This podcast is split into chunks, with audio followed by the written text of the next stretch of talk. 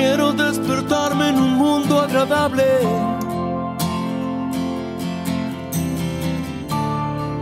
Quiero darme libertad.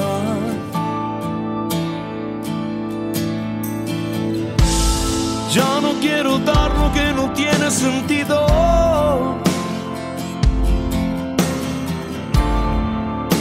Solo quiero aquí estar. Personas pueden mejorar. Todos los caminos pueden ayudar. Si estás ahí, si lo deseas, este es mi sueño y el de muchos más. Hola, ¿qué tal? Papeles encontrados. V90.9, la radio de la Universidad de Belgrano y nuestro podcast que ponemos en el aire colgadito ahí en ese mundo mágico de la nube gracias al quehacer de Trinidad Llambías.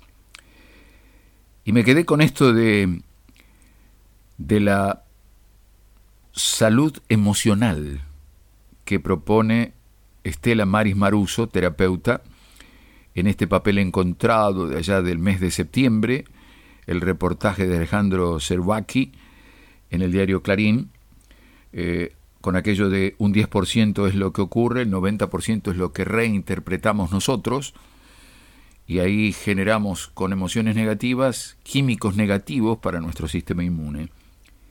Y la gran pregunta es, si esto ocurre, ¿cómo me protejo? ¿De qué manera podemos reprogramar pensamientos para cambiar el curso biológico? le dice Alejandro. Cuando aprendemos cómo se crean malos hábitos en nuestro cerebro que nos condenan, no solo podemos acabar con ellos, sino también reprogramar y desarrollar nuestro cerebro para que aparezcan en nuestra vida comportamientos nuevos. Ah, bien. Podemos programar y desarrollar nuestro cerebro para que aparezcan en nuestra vida comportamientos nuevos. Cada ser humano puede estimular sustancias químicas específicas, como las drogas endógenas, que ayudan eh, con métodos personalizados que pueden movilizar el curso de nuestra biología.